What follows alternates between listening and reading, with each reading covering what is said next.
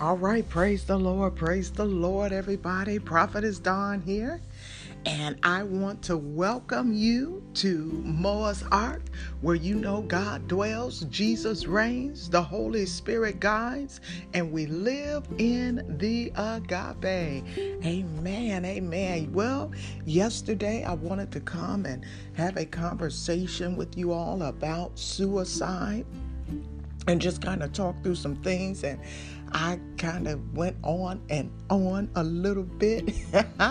My recording, it looks like it's about two hours long. So I would encourage you to go and listen, listen, listen. I pray that it is something that can help somebody. But anyway, I wanted to hit a few uh, facts and, and just give us some encouragement this morning, some things that we can do, some practical aids that we can use to help uh, those around us that are struggling with uh, suicide, and even if, if we're struggling with it some things that can help us. But I just want to kind of recap a little bit of what I intended to convey uh, on yesterday's talk. Number one, Number one, while it is a true fact that if God allows suicide to be successful in that a person takes their own life, there is absolutely nothing we can do about it. It is done. it is done. Nothing we can do about it. But so long as that person is in the land of the living, there are things that we can do. And I especially wanted to target the uh, ideal that there's nothing we can do attached to those who are the the agitators the ones that are the uh, instigators, the ones who cause people to fall into a state of despair. The power of life and death is in the tongue, and some of you are speaking word curses. Some of you are speaking death into the lives of people who are in despair. Let me be very clear. I'm talking to the gossipers. I'm talking to the backbiters. I'm talking to the bullies. I'm talking to you know, the slicksters. you may not have a consciousness of your behavior today, but it is my prayer that if you are under the sound of my voice and you are the perpetrator of these acts against people who are vulnerable, vulnerable in their mental state and their emotional state and their psychological state, I pray that God will expose you to you so that you see the error of your way and seek what? Deliverance. You need to be delivered. You need deliverance, especially, mm, especially those of you who are kind hearted, who are easy to tolerate, those of you who come in like carbon monoxide. when it's too late, it's too late. People just love you and fall in love with you, and you're so easy to, to talk to, and they share all of their secrets, and here you go, running telling it, exposing their vulnerabilities. You have to be held accountable for your actions. You're sitting around and you're engaged in the tearing down of someone's character. If you are not uh, an ally, if you are not anti this behavior, you you you are colluder. You are colluding against the demise of others. All right? So that was one of the things I wanted to talk about. And for those of us who are struggling with this despair, reach out and get help. Know that God has your best interest at heart. God wants you to win. He wants you to succeed. You have value attached to the kingdom. And for that very reason, God is working it out for your good, whatever it is.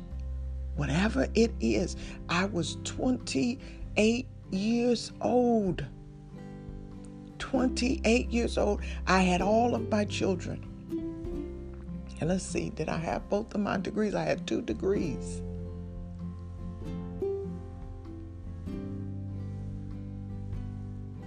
Thought my life was over. And here we are, almost 18 years later. And had I left this earth 18 years ago, I would have never met the love of my life, the loves of my life. My Alex, my Zayn, my Kaylin, and my Elise. Would have never been able to see my children walk across the stage and, and succeed in life to the level that they are. I would have never been able to uh, experience my husband as the man he is today. Many of the successes that I have experienced in my life have been within that window of time over the last 18 years. Made my first six figures. What, within the last 10, 12, 15 years? My husband and I, we own two homes, and we're in a third home because I'm determined, even if I had to come in through the back door. I love, love, love my house.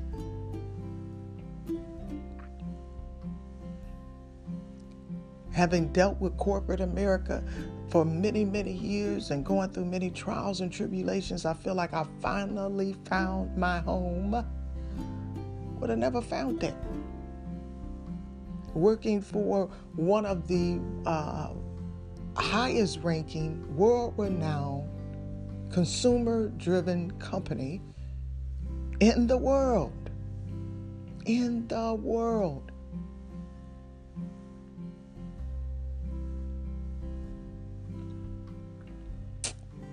Would have never seen it had I been successful. So I just want to encourage someone you are you are somebody. Jesse Jackson helped us understand that many years ago. You are somebody. And what does that mean? That means that you have value attached to your life and your being, and who you are can enhance the quality of the lives of those around you and even your own life. When you're dealing with and suffering from depression and thoughts of despair, Separate yourself from the circumstance and the situation and give to others what you desire to receive. That is that has been the mantra of my life. I've always desired to get love and loyalty and respect. So I give it. I give it without restraint, without condition, unconditionally. See, you all will be able to listen to that podcast. And if you couldn't handle the two hours, you probably can't handle the three. but, but it was a three hour podcast with me chronicling my uh, experiences with depression and suicide from a child, from a child to a teenager to a young adult. I struggled. I struggled. And many of the people that are depicted throughout my life and, and in those stories are people that I love, love, love dearly without condition. I show and I express my love to them. Try it. Try it. I don't dismiss the um, emotions that people have, the feeling, or your situation. But I'm telling you, some of the tools and techniques that I used, it was a survival. It was a survival kit for me. Love them. Love them even harder. And I'm not talking about, you know, the, the passive, you know, cowering down type, turn the other cheek, you know, But in all actuality and seriousness, to love, it takes a strength to love those who who uh, use, abuse, and, and misuse you. It's, it's a strength, and it takes the Holy Spirit to help us. The Word of God says how many times we should forgive. This is right there, plain. 70 times 7. All right, so let me get into what I wanted to talk about before this becomes a whole hour. But what'll happen is you guys will get used to my voice and get used to the hours and take the nuggets that you can receive, right? but anyway, I got some stuff to talk about, so let's get into it. All right, love you.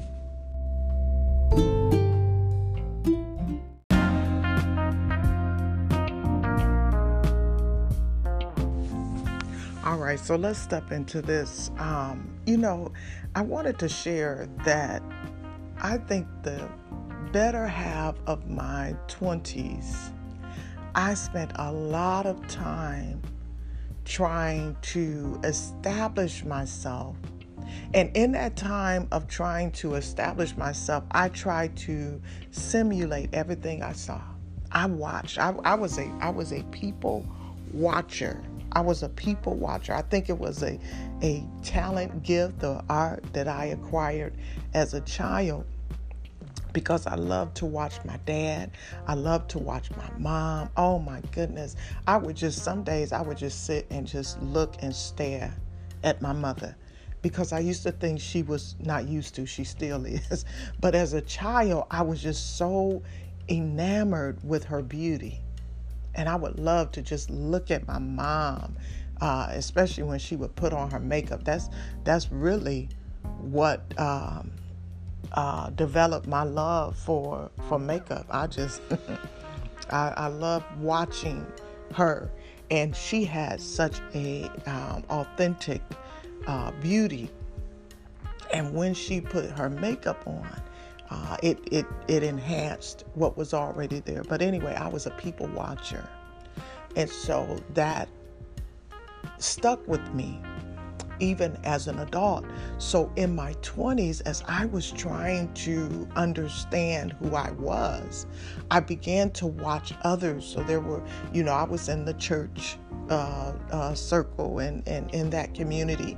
So I would watch the older women I would watch the older women, how they were poised and how they would would would perform or act in public, you know, and I would try to simulate that. And I'm very careful about my words because I believe that in order you you can simulate something by having a similar trait you can you know i can simulate something uh, by being a mirror image but i'm not i don't have the source or the core of that thing. But when it comes to emulating something you have to have the core or uh, some some source uh, of, of that thing that you're emulating because you have to have something to build on. So i attempted to simulate the behaviors that I watched and the women that I admired.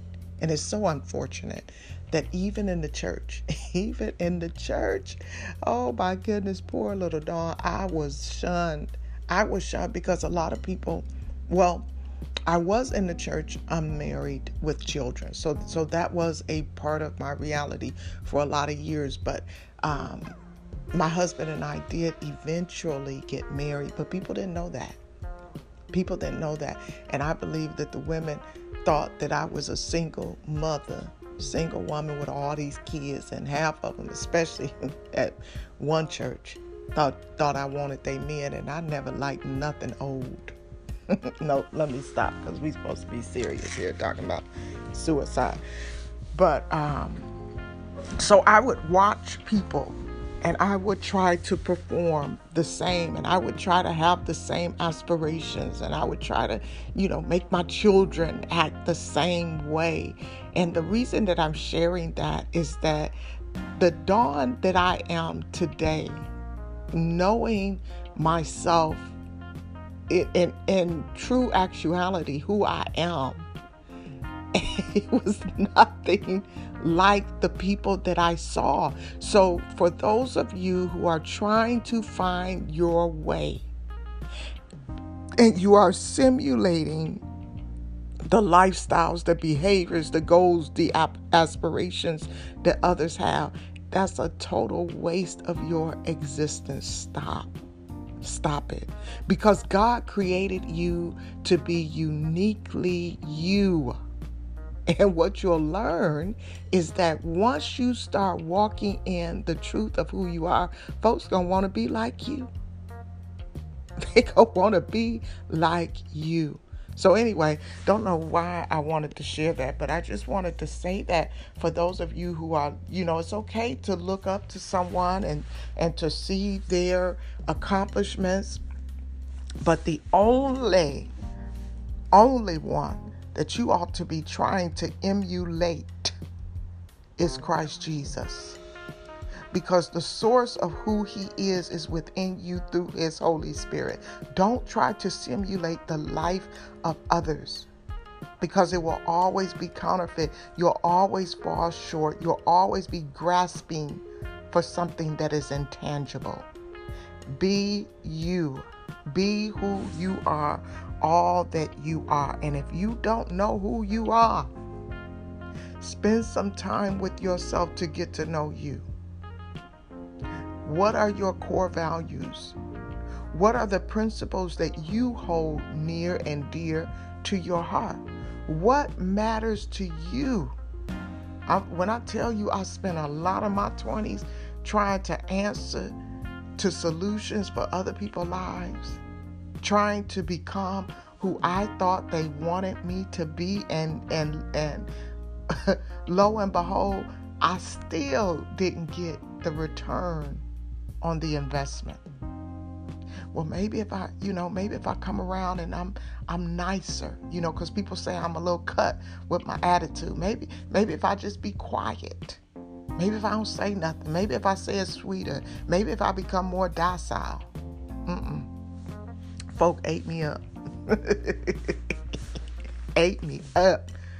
Because people sense that that inauthentic, you know, uh, fakeness.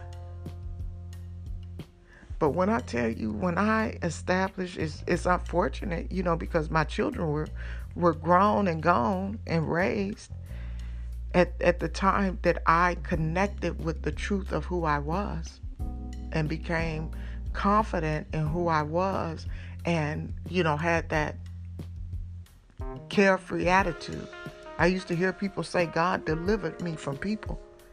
And I never really understood it until I got delivered. because I stopped caring. I stopped caring what people thought. All right.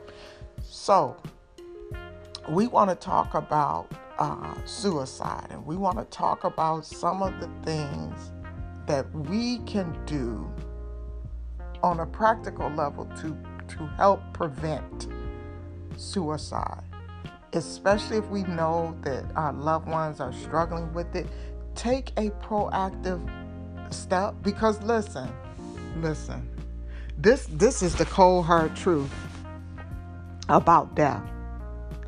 Death is a finalization of of your journey on earth. It, it finalizes it. You you just it, it's over. It's over. And so when we lose loved ones, although I'll, I'll, share something that a minister said before, and I believe it, but when we lose loved ones, we no longer have them in a physical capacity that we can enjoy their presence. And some of us, you know, we so cold-hearted and we so calloused in our hearts. Some of us will be like, "Oh well, oh well, life is life. It is what it is." And if that is where your heart is, you need deliverance. You really do. You really do. Your, your heart has become cold and callous and iced. Something is disconnected. We ought to want our loved ones to live until it is their time to leave. And even then, we don't want to see them go. but we release them because we're not selfish enough to, to want to keep them here past their time. But if you can look at a young person in your family, a young person in your community, a young person, you know, that's around you and, and full of life, and say if they died tomorrow, I, I, hey, it is what it is. Something wrong with you. Spiritually, you are spiritually broken and you need to be reconnected.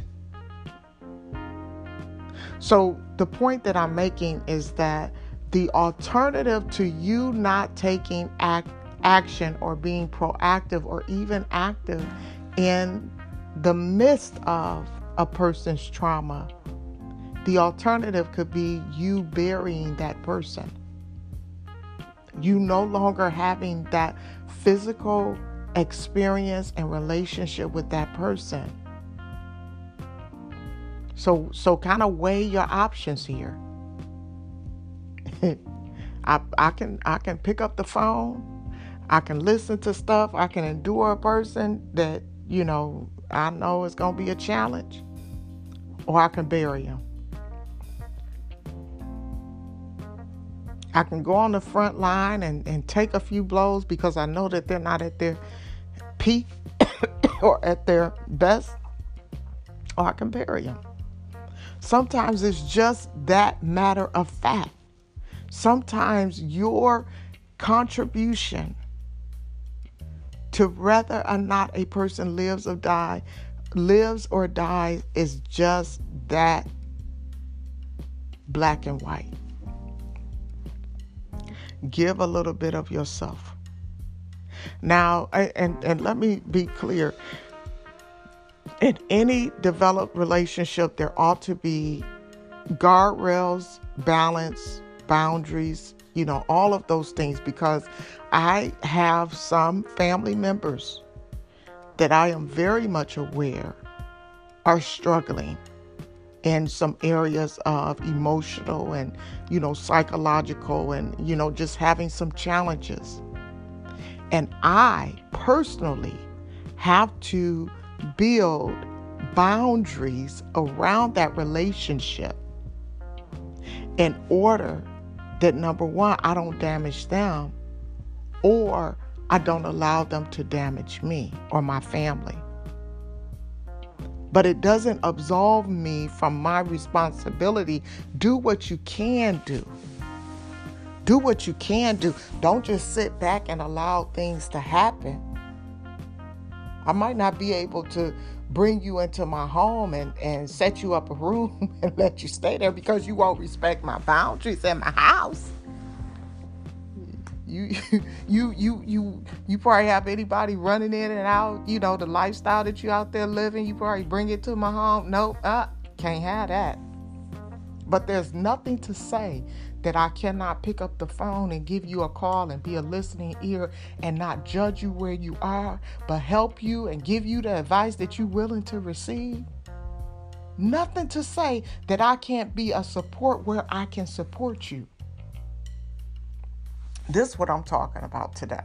This is what I'm talking about. This is what we need to do. We need to take an active role in participating in eliminating eliminating suicide remember 2021 is the year of committed love we're going to have a covenant we're going to we're going to rededicate ourselves to love and i'm talking about love in the agape unconditional love love that is action and not just words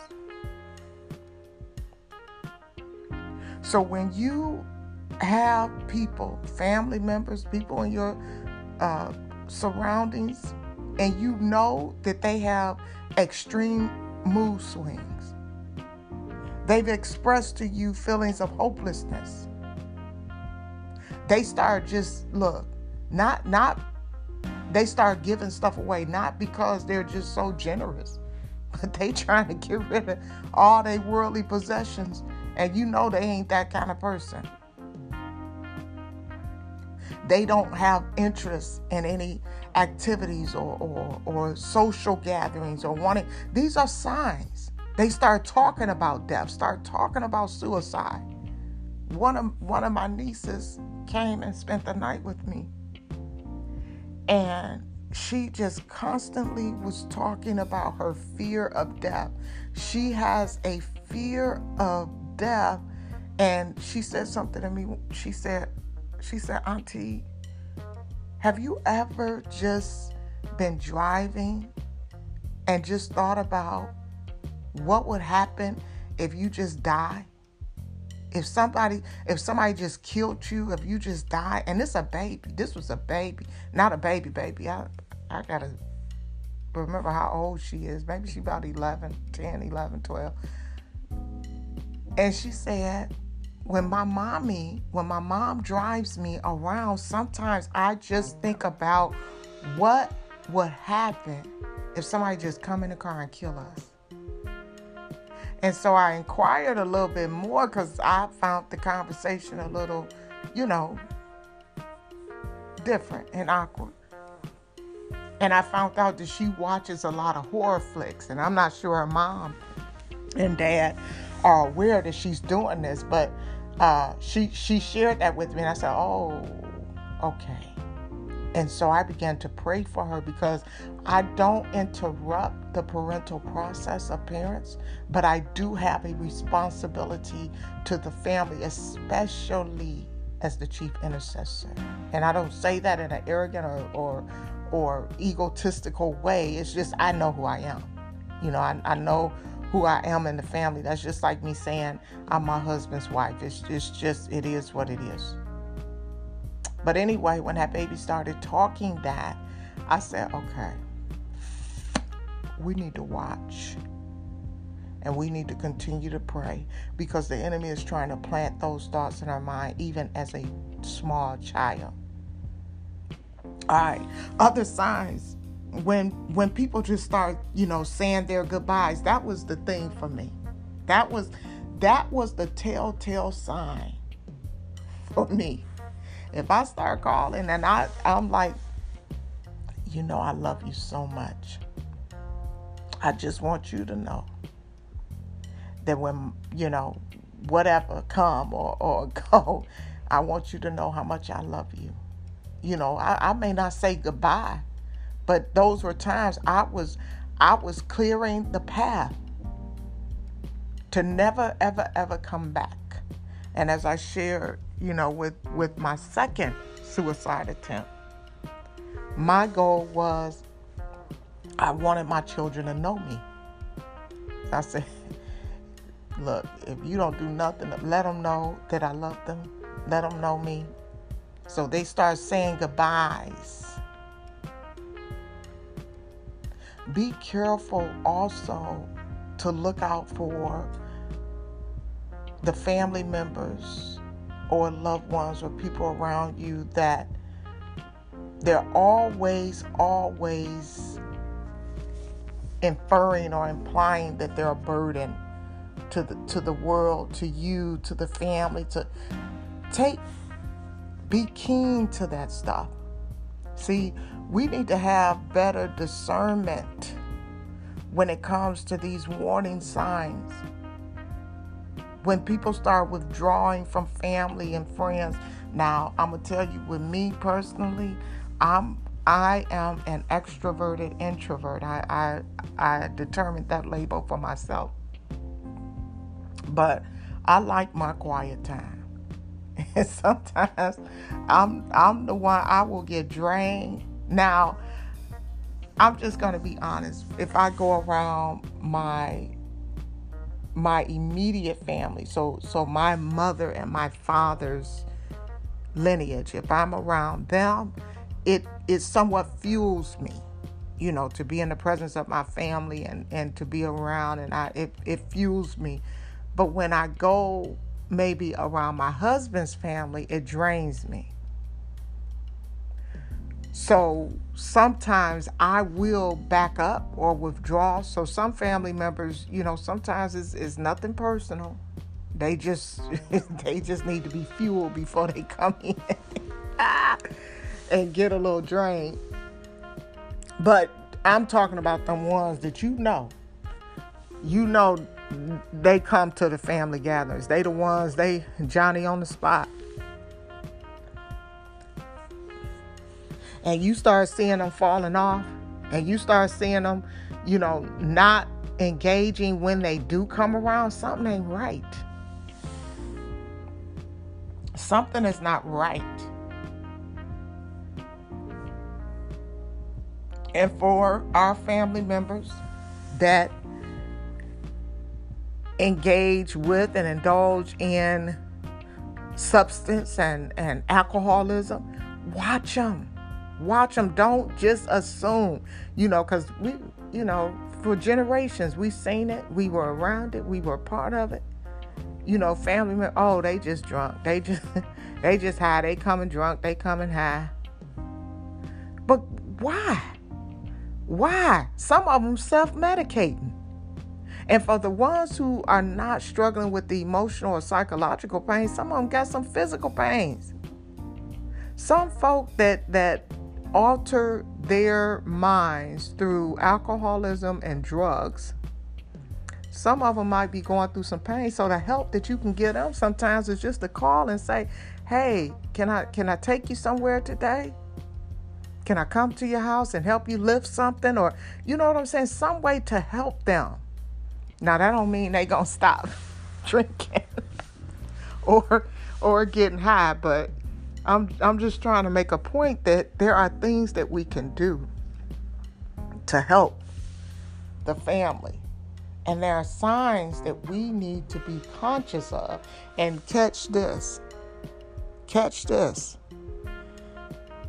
To identify or discern the sign you got to be in relationship. You got to be in relationship. And I know it's easier said than done. Because I got some family members that I have not talked to in years. And it's it's a couple. and I ain't talking about none of my siblings, let me be clear. Somebody run telling my mama stuff. But it's a couple that I'm okay with if I never speak to them again. I'm, I'm cool with that. I don't got nothing against you, but you just a little too disrespectful of my boundaries. So so yeah, keep it over there. But if if if any of my siblings were to desire a reconciliation, I would reconcile with them with no, you know, no challenge. No challenge because we're all in a different stage of life. We all, my oldest sister, my oldest sister will be 50 years old this year. So we all about to cross over into 50. So, but anyway, the point that I'm making is that in order for you to see these signs, you got to be around. You have to be in relationship. You got to start building relationships with the family, the families and, and, and friends and whoever God, you know, whatever that structure is that God has given you. It may not be blood relatives. But you got to start building relationships so that you can start identifying these signs and then take action. Take action. It's no longer okay for you to walk away from a situation just thinking, oh, they're going to be okay. Because I'm telling you today, when you start seeing these signs of extreme mood swings, now you know, you know you got somebody who is the class clown the the the jokester, the life of the party. And they always coming around making everybody laugh. And next thing you know, they start cowering off to a corner, balling up in the corner when you have social events, events with the family, events around people, and now they just quiet as a church mouse. Something wrong. Something and and and is it, it's enough of an indicator for you to investigate. Now, I, I, I misstated. It may not be something wrong all the time, but that is an indicator for you to investigate. Something has changed. Let me see what's going on. Because you're just that important. 2020 brought us some challenges that we never thought we'd see in our lifetime, and some people didn't have the tools to deal. They just simply didn't have the tools to deal with it. It was this thing about having that social engagement that I didn't even know was a thing. being being the the COVID ready introvert that I am, I was just like, hey, you know, because I don't really want people without mask in public anyway. And I'm cool with just having my family around all the time. And, and that's the thing. I want my babies around all the time. You know, a few family friends or a few family members, you know, that I know love us and we love them. Oh, yeah. I was cool with that lifestyle, but I didn't know that there was a broader impact to people who desired that social engagement, being out and about and around people. It created a psychological trauma that people were not ready to deal with and they were not equipped to deal with it. So when you begin to see these signs, when you start seeing people feeling hopeless, they're expressing it to you in one way or another. They may not come out and articulate into words, man, I feel hopeless. But they'll they'll show you and tell you in different ways. But for you to identify it, you got to be in relationship. Pick up the phone. Pick up the phone and call folk. I think it was in 2016. I promise you. It was in 2016 I did an experiment. I did an experiment. And I can't remember what my phone number was at the time.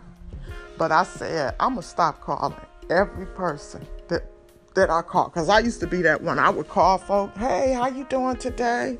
What's going on?" Sit up, talk to them, or not talk to them, but listen because folk love to talk. And I said, I'm going to stop calling people and let me see how many call me. And needless to say, during that period of time, for the people who didn't call me, I, I literally took their number out of my contact list. And I said, Oh, I won't be calling you. And then I had ones that were calling me and telling me about how, you know, other ones weren't calling them. I said, ooh, you that's what you called me for? Not because me and you have a relationship. So I stopped calling, but in 2021, be forewarned because the Holy Spirit had to convict me. I'm going to be picking the phone up again because I want to know what's going on in your life. I want to make sure that you're okay, and I want you to know that you are valued.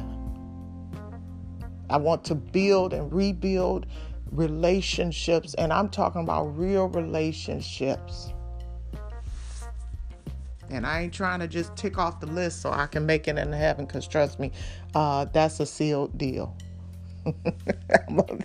I'm going to get it together and live right but I want to do my part and be my part in your life.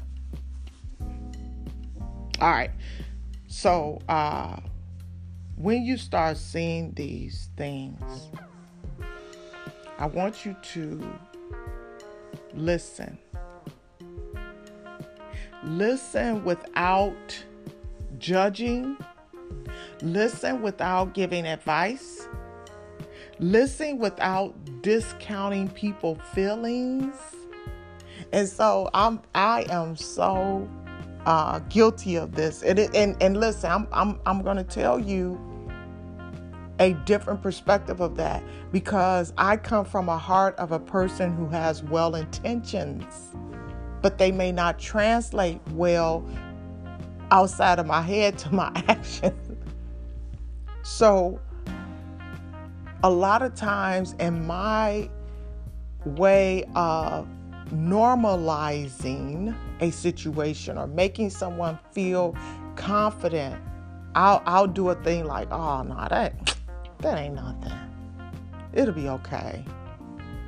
Don't why why are you worrying about that? No, you'll be all right. And so that is a technique that I learned or I acquired over the years that sometimes leave people feeling as if I'm dismissing their feelings. And in all actuality and reality, I'm not dismissing you. I would never dismiss the pain that you have experienced. I'm just trying to build you up to a place of you're going to get past it. You're going to get over it. You're going to make it through. But sometimes people just need you to listen. And I'm talking about active listening. Don't don't just be on the phone uh, dead to the conversation. Be an active participant in the conversation, but as you're actively participating in the conversation, it ain't about you. It's about that individual. Ask inquiring questions to get deeper into their emotion, to get deeper into the situation, to show your interest. Reiterate what they've said. Let people know that you're actually attentive, you're present, you're listening, you're there to help to absorb some of the shock of the pain. Sometimes people be in so much pain and so hurt. You know, I what did I say? I said this the other day. Sometimes it was funny to me, but it might not be funny, y'all.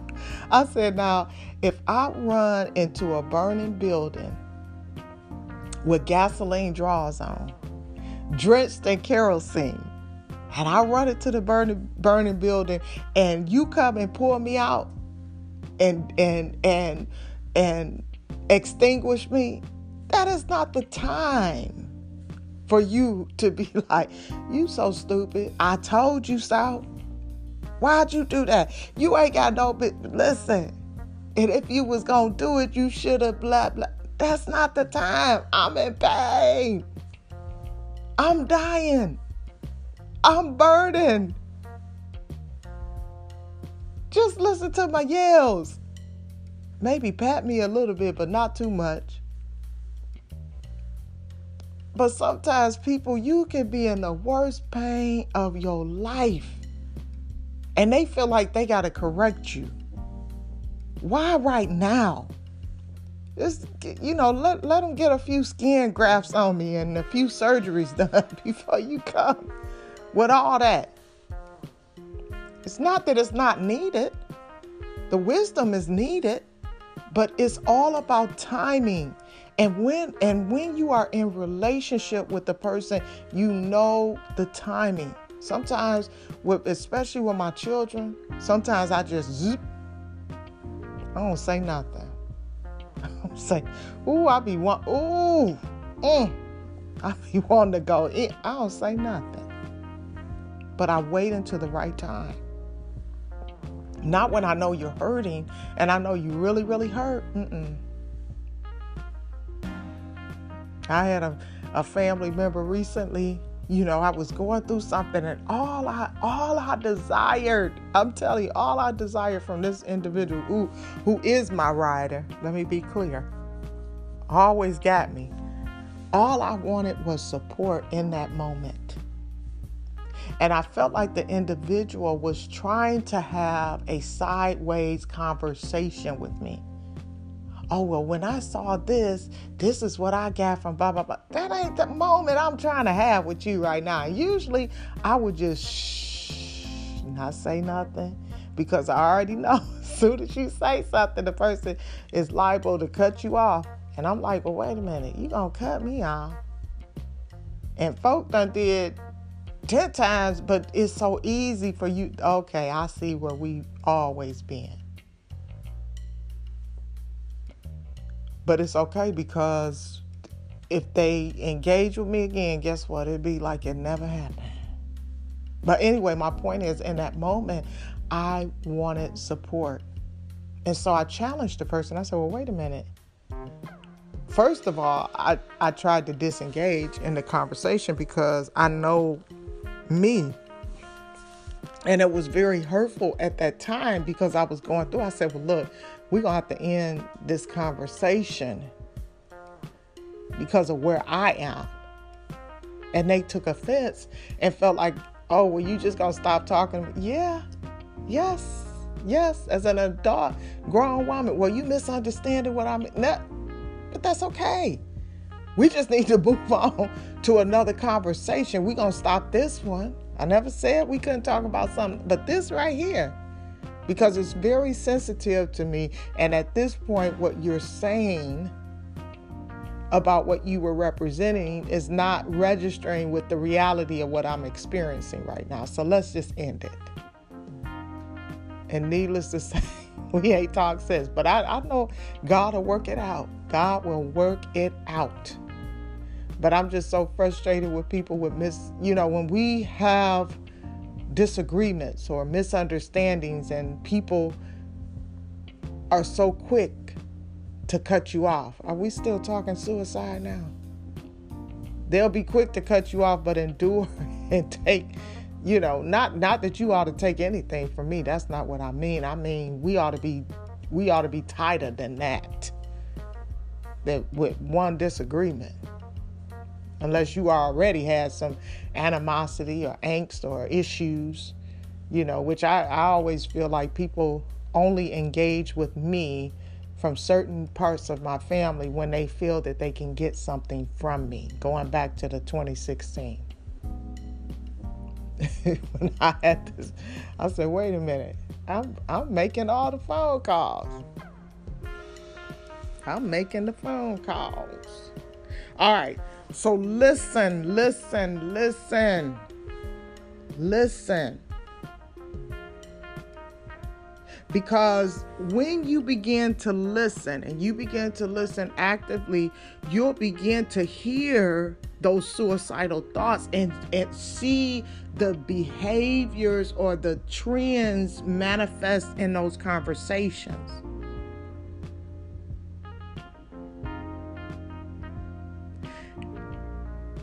Don't is is is real uh, uh, vital, and I'm I'm preaching to myself now that you don't dismiss their feelings because here's the thing: is if it's important to them, if it's important to them, then in their mind is vital.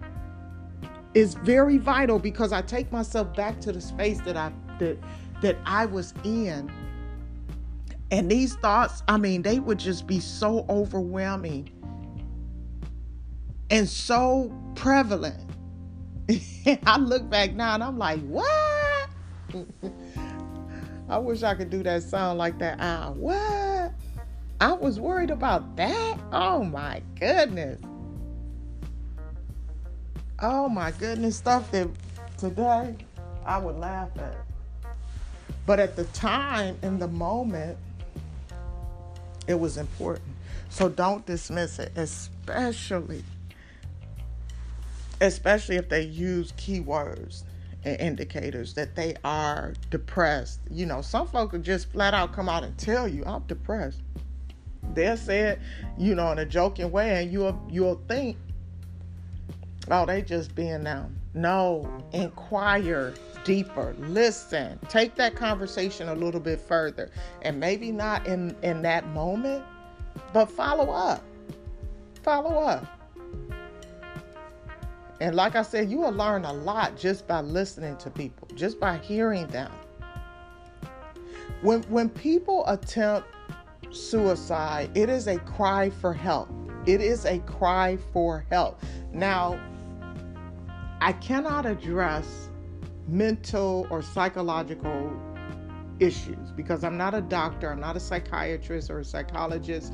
So those behavioral uh, issues, I, the mental issues or the emotional, I, I don't understand it fully, but I know that you know, similar to having a physical deficiency, you can have a mental deficiency that will cause you to act out behaviors that are that is destructive to you. So so you know people will act out behaviors of suicide and attempt suicide because of the mental issues that they have. You know, like some people do the cutting and some people will, you know, try to self-inflict harm on themselves. So some of those things I don't understand.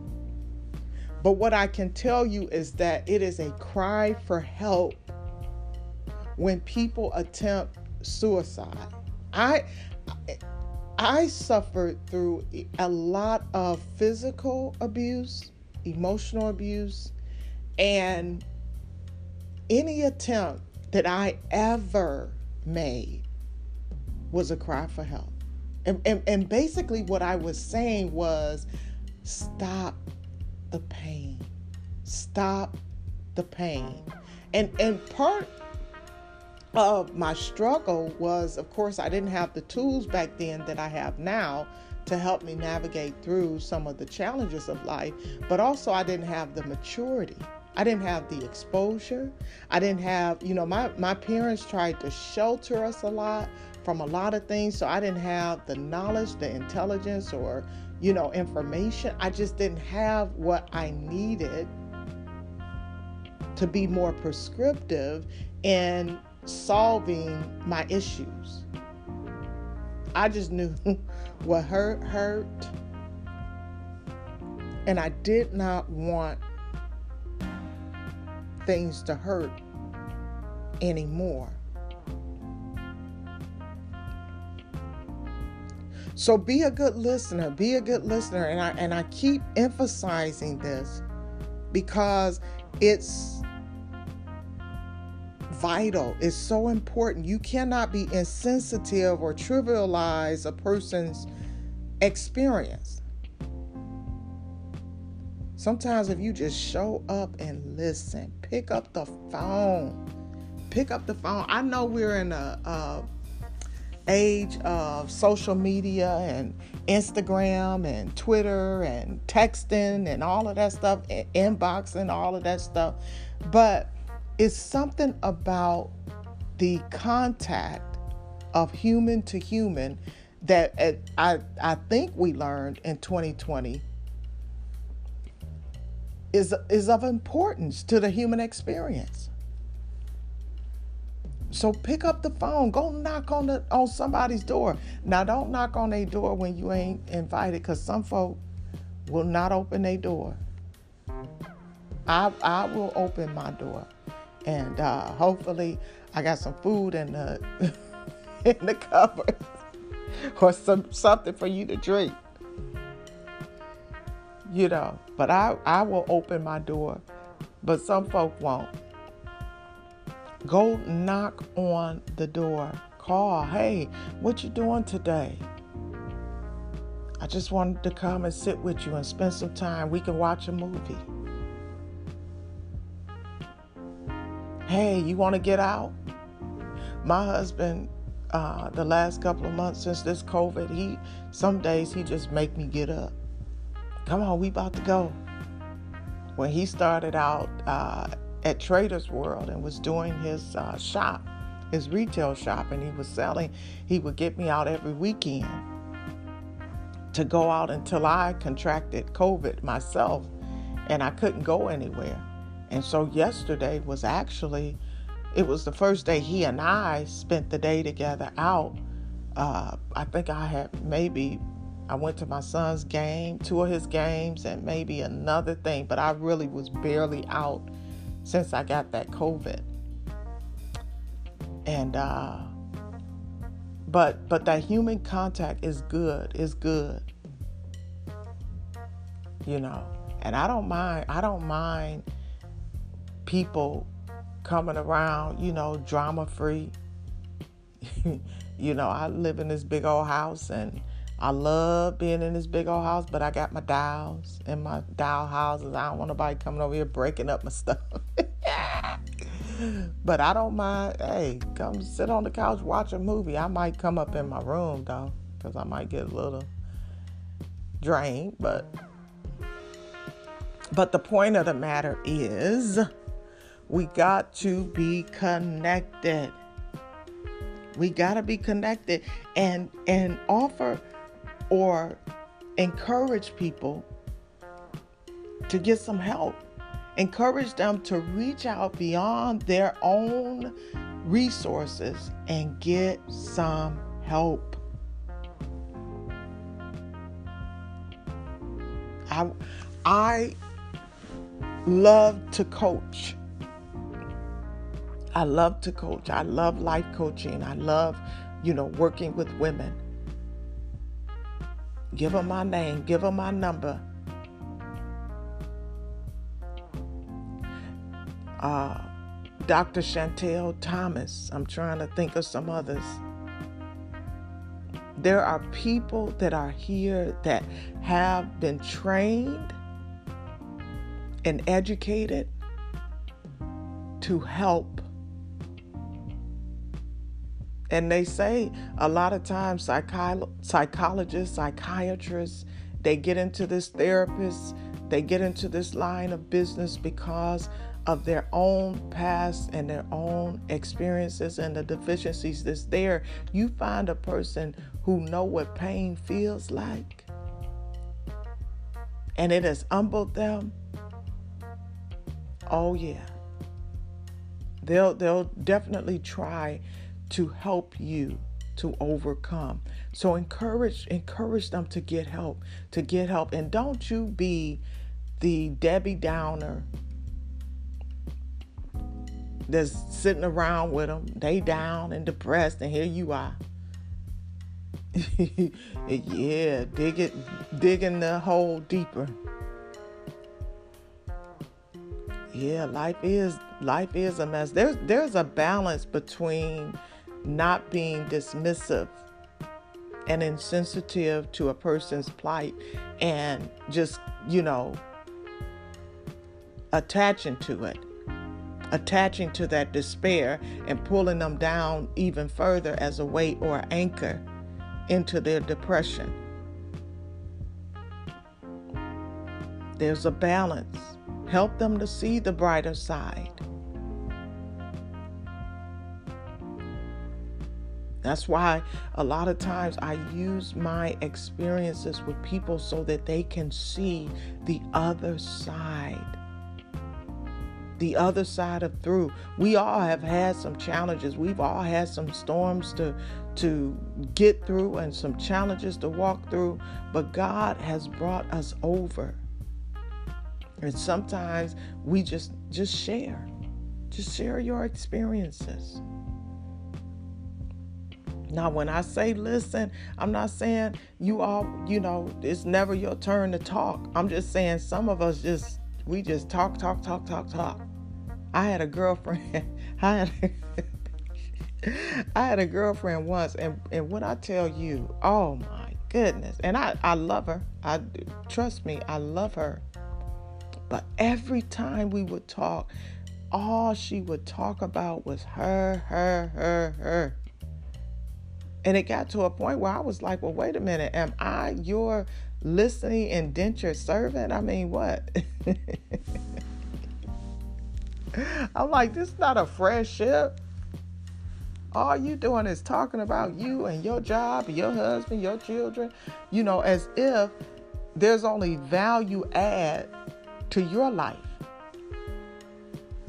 And I was I was genuinely interested you know, I was, oh, wow, you know, especially uh, the things that she achieved in life. But it almost got to a point where I felt like, oh, you think that you are worthy of this conversation, and I'm just here to just sit back and listen. That's not the kind of relationship that I'm saying that you need to build. You need to build a relationship that is uh, beneficial to both parties. But you also need to ask yourself do the listening, do the, the yeah, do the listening party know as much about me as I know about them? And if the answer is no, that means you talk too much. If you if you don't know as much about them as they know about you, you just talking too much. Ask them some questions about their life and their family and really sit and listen because you might learn something. Sometimes even just ask, well, what you cook for dinner tonight? And how'd you prepare that meal? Maybe you'll learn something.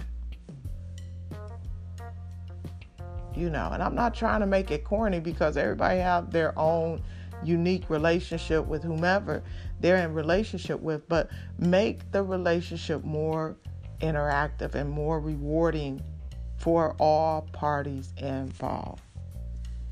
All right. Here's something that I feel like we don't do, but we can do. When someone, we, we try to pacify uh, certain emotions or certain feelings, or or even if you from my family, we go hard when somebody starts to show their vulnerabilities with their emotions, or you know, like oh I feel I'm having suicidal thoughts. Oh, we'll shut it down. We will shut what what? Oh, we don't do that. What's wrong with you? You know, because like you ready to beat somebody else. What's wrong with you? We don't do that over here. And you weak. Stop being so weak. Stop being so sensitive. Stop worrying about what people think. Well, wait a minute, I am worrying. So, this is what I want you to do. I want you to start asking people about their feelings. Ask them about their feelings. Let them talk about it.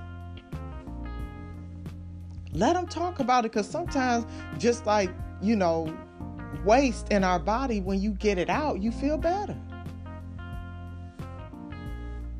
You feel much better. Oh, I've been feeling like taking my life, you know, because this, that, or the other. Well, when this happened, how did it make you feel? What was going on? How did your body feel? How did your mind feel? What were the thoughts that were going on in your mind? And then you move on to that. So when that happened, how did it make you feel? What were your thoughts? What was going on in your mind? How did your body feel? And then go on to the other. Take your time. Talk to people. Ask them how they feel. Ask them about their feelings.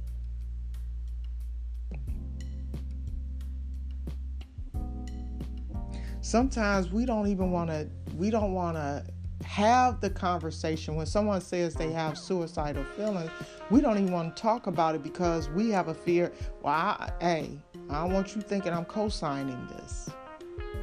I want want you to think i'm in alignment with your thought patterns.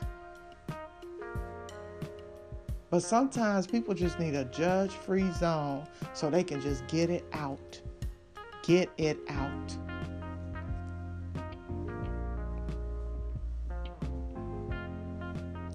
And moving forward, from this day forward to the rest of your life, if you ever believe that a person is suicidal, do not leave them alone.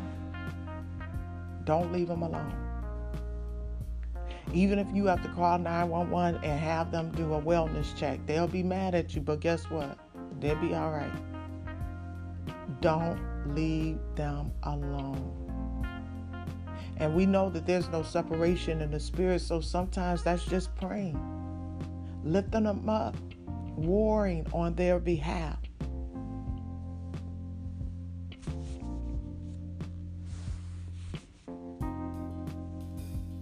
There is something that we can do.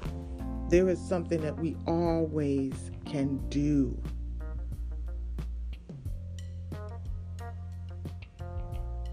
We have to be active participants in the quality of life that those that we love, the ones that we love, we got to be active participants. ask them how how are you coping with with your situations now this ooh, we about to turn 2021 around this what what this is what would flip the devil on his head. You hear some gossip that, that, that you know you ain't got no business doing anyway but some of y'all gonna still do it. But imagine if you take that information that somebody illegally gave you and you go and take it back in in a way that can help somebody oh i heard her marriage was you know she was she was having some challenges and and and her marriage is blowing up and you know such and such you know he out there doing his thing she a fool. She stupid. Blah blah blah blah blah. Now you done let all that filth get in your head and in your mind about this individual. Now pay it forward, pay it back, whatever.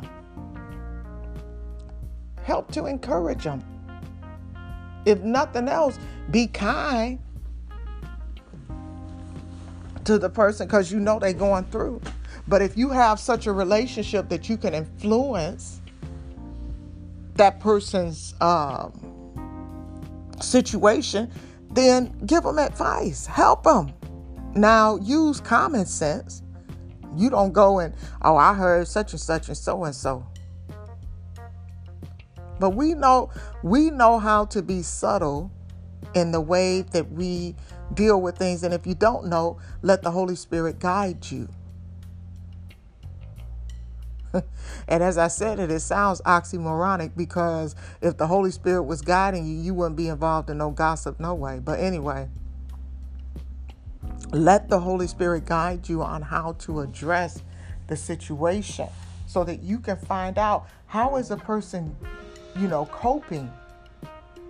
How are they coping with, with some challenges? I don't assume that anyone is weaker or stronger than how they present themselves. I, I never make that assumption. But what I will do is when I hear of a person going through a challenge and I know that it's something, you know, this this catastrophic or, or hard, I'm like, wow, man. I wonder how they getting through that. And then wondering how they're getting through it I'll just sit back and wonder. Versus picking up that phone and saying, "Hey, how you know how how you dealing with you know such and such?" If you don't mind, and and of course, if you're in relationship with them, you know if you're allowed to step through that. And sometimes just ask people flat out, are are you thinking about hurting yourself? Are you thinking about dying? Are you having thoughts of suicide? And ultimately, have you come up with a plan for taking your life? Now, ask questions.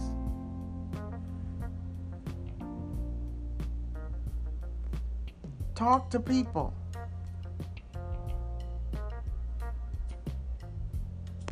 Do your part.